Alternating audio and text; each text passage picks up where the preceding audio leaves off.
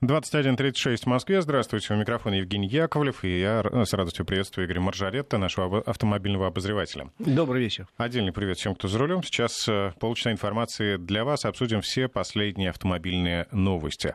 С чего начнем, Игорь? Ну, наверное, с новости о продажах, потому что апрель и май такие самые активные месяцы в году. И вот опубликованы данные о продажах автомобилей в апреле, и они, к сожалению, не очень хороши, потому что продажи упали. Значительно? Ну, на 3%. Это, в общем, не так много, но не хорошо, потому что апрель и май всегда самые такие жирные месяцы для дилеров. Весна — время, когда все покупают новые автомобили или подержанные, а тут как раз продажи падают. Это говорит о том, что рынок наш слаб и по-прежнему, видимо, нуждается в господдержке. Не так давно министр промышленности говорил, что все, рынок сильный, обойдется, и у нас закрыли последние программы господдержки рынка.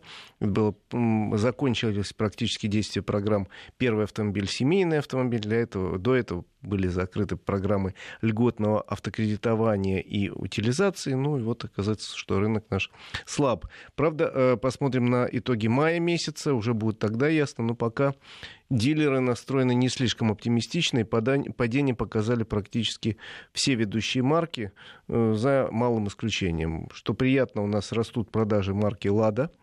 Ведь людей никто не заставляет покупать автомобили теперь. Именно «Лада». Есть выбор. И, собственно, теперь покупают машины не потому, что «Лада», потому что они самые дешевые. Они уже не самые дешевые. А покупают потому, что они в Тольятти научились делать красивые и надежные машины.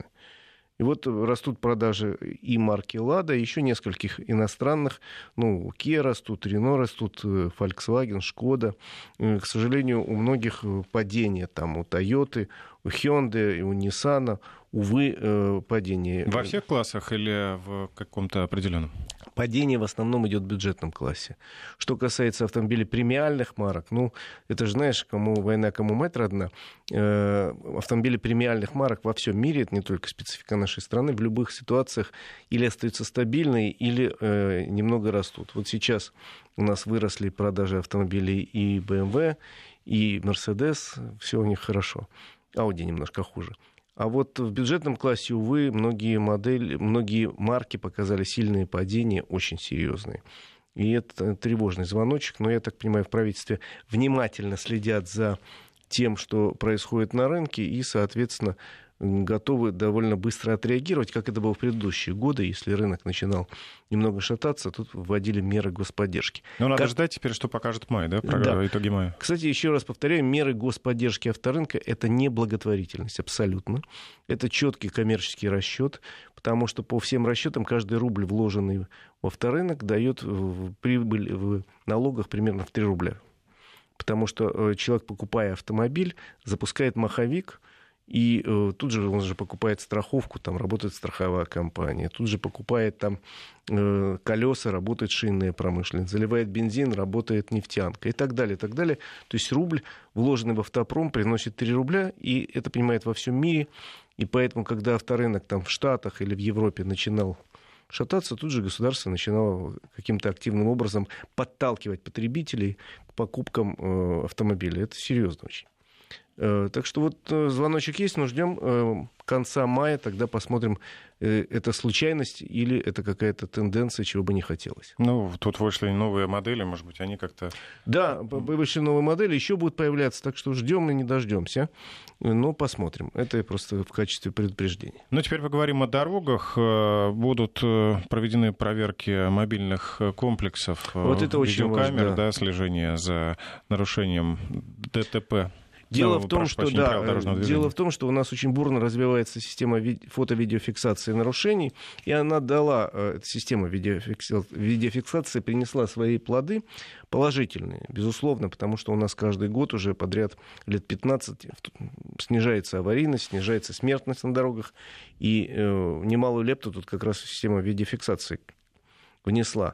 Но наряду с плюсами есть и определенные минусы. В частности, очень много нареканий автомобилиста вызывает системы видеофиксации подвижные, которые управляются некими людьми не в форме, И я вот тут ездил много последние там дни и смотрю на дорогах и Московской области, и других соседних областей. Много таких видеокомплексов. Стоит камера, рядом автомобиль, обычный гражданский, ходят обычные люди в гражданской одежде, охраняя эту камеру, и чего-то там делают.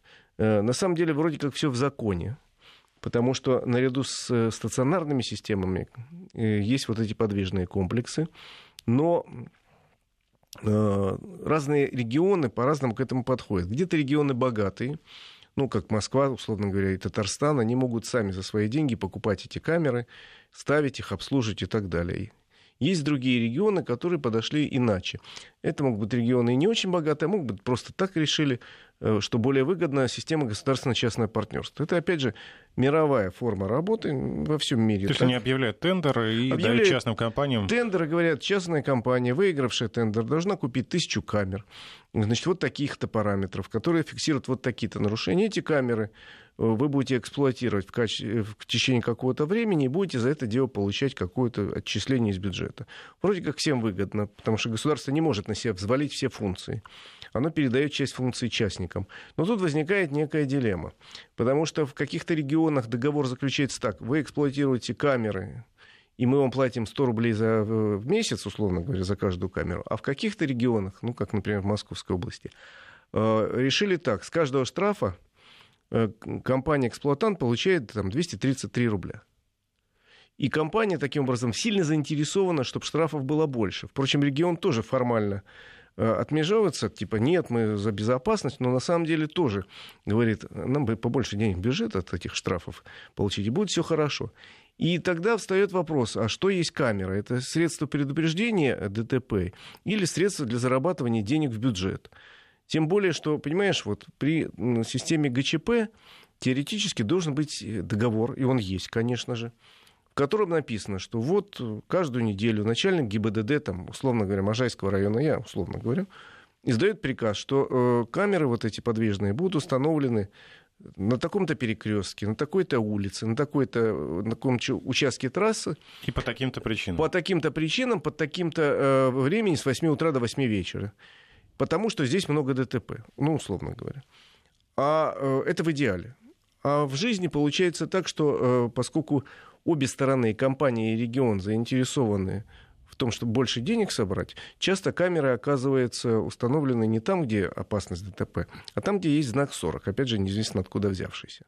Прямая хорошая скоростная трасса, знак 40, и за ним стоит скучающий молодой человек в автомобиле в своем, а рядом стоит камера. А эти камеры могут действовать на тех участках, где идет ремонт дороги и установлены временные ограничения скорости? Могут. Теперь разрешили. Дело в том, что достаточно много было в прошлые годы аварий, связанные с тем, что камеры не устанавливали на таких участках. И в год, если мне помню, человек 50 у нас погибало именно дорожных рабочих. Игорь, прервемся на 1 секунду. Вести ФМ. Таким образом, теперь те комплексы, которые установлены специально в районе места проведения ремонтных работ, они, многие же водители игнорируют, в общем, эти знаки очень и плохо. Продолжают нестись. Очень плохо, хотя, да, предпочитают ехать с прежней скоростью, и это очень плохо, потому что опасно, с одной стороны. С другой стороны, я понимаю, что достаточно часто были ситуации, когда у нас знак стоит «Дорожные работы», 40, а там никаких дорожных работ нет. Ты наверняка в своей жизни с таким сталкивался, и я тоже неоднократно. Практически, да. Очень часто. Месяц. Поэтому надо понимать, что, да, выполнять требования знака обязательно нужно, но очень обидно, когда ты понимаешь, что его установили только для того, чтобы с тебя содрать штраф за превышение скорости. Да, нет, конечно... да, ну почему? Может быть, это не специально, не злонамеренно, но убрали уже всю технику, а знаки убрать забыли. В кавычках.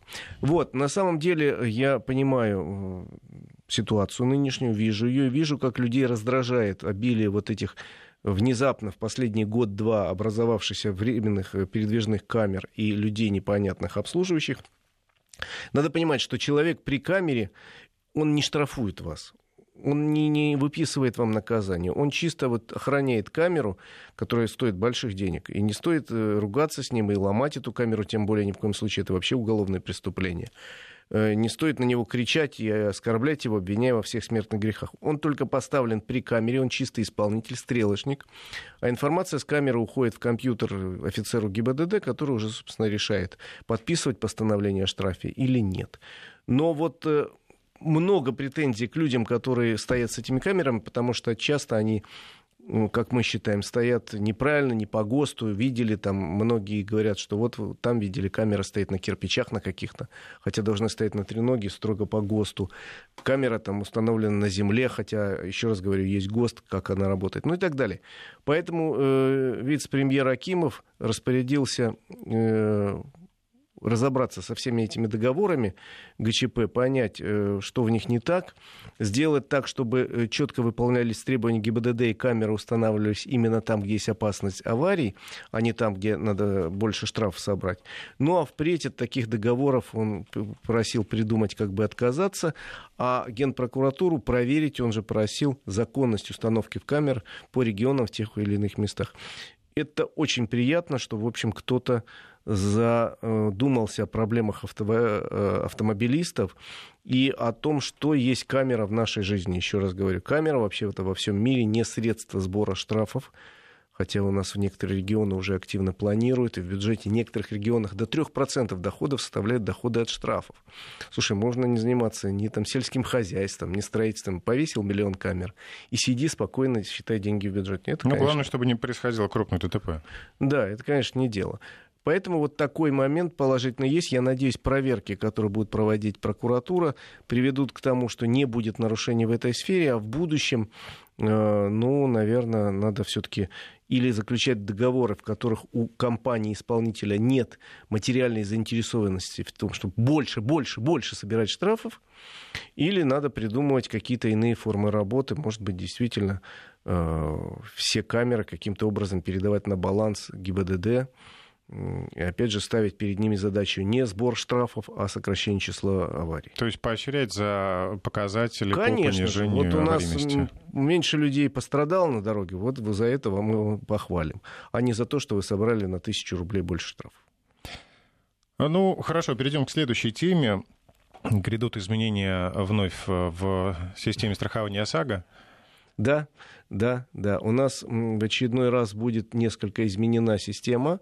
У нас, в общем, будет расширена практика применения Европротокола с осени. И у нас будет, собственно говоря, окончательно приравнен полис ОСАГО бумажный к электронному. Собственно, уже есть такое положение в законе, что они равны между собой. Но теперь надеются с помощью некоторых мер навести порядок в нумерации этих полисов. Это очень Это очень важно, потому что сейчас многочисленные случаи мошенничества, когда воруют бланки, и под номером полиса, там номер такой-то, могут выписать страховку и на один автомобиль, или на два, или на три. В общем, там происходят иногда не очень красивые вещи с продажей фальшивых полисов. Так что теперь надеются, мало того, что навести порядок с нумерацией, четко там номер будет присваиваться при покупке полиса в интернете или у агента, и вариаций быть не должно. Ну и, во-вторых, с осенью уже не обязательно будет, если вы купили электронный полис ОСАГО, возить его с собой, пока такое требование есть. Сейчас нужно распечатывать эту бумажку. Виде, да. Вот. А можно будет показать, условно говоря, на экране смартфона или планшета, вот мой полис, вот его номер, то есть, собственно, нужен только номер, и инспектор может пробить по сети интернет, по своим базам, и убедиться, что этот номер действительно закреплен за полисом ОСАГО, который продан гражданину Моржаретти на его автомобиль. По сути, можно просто выписать его на какую-то маленькую бумажку, да, вложить в права. Можно и так. Ну и, собственно, осенью очень сильно увеличится лимит по Европротоколу. Сейчас, как мы знаем, он с прошлого года увеличен до 100 тысяч рублей. И по Европротоколу оформляется практически уже почти половина всех мелких аварий. Это хорошо. Соответственно, осенью планируется, что эта сумма будет увеличена до 400 тысяч рублей. Повсеместно сейчас такая сумма можно ее получить только в 4 регионах, и то при выполнении условий, которые пока выполнить невозможно. И дело в том, что надо обязательно зафиксировать это ДТП с помощью специальных электронных средств, которых на руках у нас нету. Это специальная программа, которую можно будет, говорят, с сентября скачать на смартфон, с сайта госуслуги, она будет связана, эта программа, с сайтом госуслуги, и надо будет сделать снимки по тем рекомендациям, которые сама программа выдает, вот с такой точки, с такой, и такую информацию, такие снимки невозможно будет корректировать, во-первых, программа это запретит, такая программа. Ну, то есть она сразу, видимо, сохранит свою базу данных? Да, она моментально передает в базу данных страховых компаний все это, и, во-вторых, она точно укажет место, где это произошло, и время, чтобы нельзя было там, через несколько дней просто поставить машины рядышком, сфотографировать, сказать, а это было 3-го дня. Ничего подобного. Это было именно сегодня в 15:21, и точные координаты с привязкой к местности. Вот такая программа должна заработать с сентября. И к ней тогда, если у вас есть такая программа установлена, вы можете зафиксировать вот место ДТП и получите компенсацию по Европротоколу полностью в сумме обычной по ОСАГО до 400 000 рублей. Единственное, что будут ограничения, если у вас нет такой программы, соответственно, вы можете рассчитывать только на сумму до 100 000 рублей.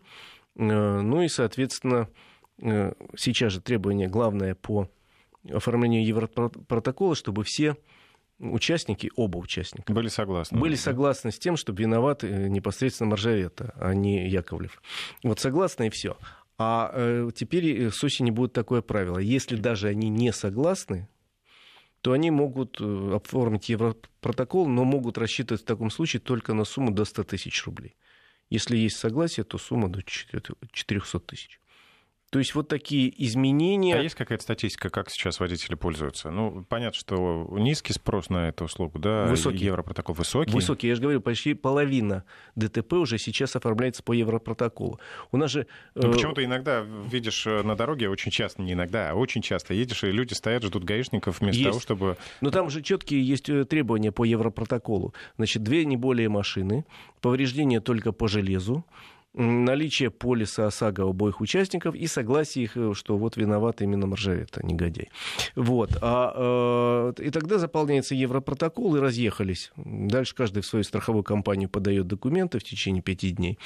И все, и процесс пошел, но сумма, на которую может рассчитывать потерпевший, до 100 000 рублей. 80% аварий, как говорит статистика, они как раз в эту сумму более чем укладываются. Знаешь, что такое 100 000 рублей?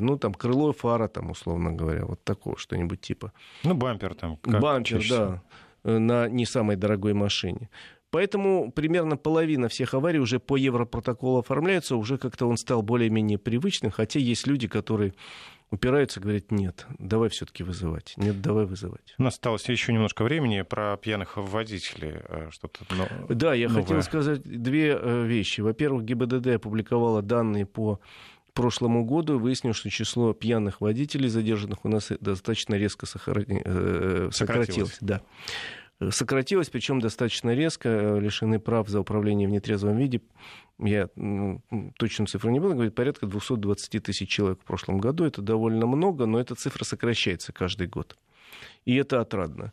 На этом фоне не очень мне понятна инициатива Госдумы, которая завтра будет рассматривать в первое чтение предложение, законопроект о резком усилении наказания за управление автомобилем в нетрезвом виде и, в частности, за ДТП в нетрезвом виде.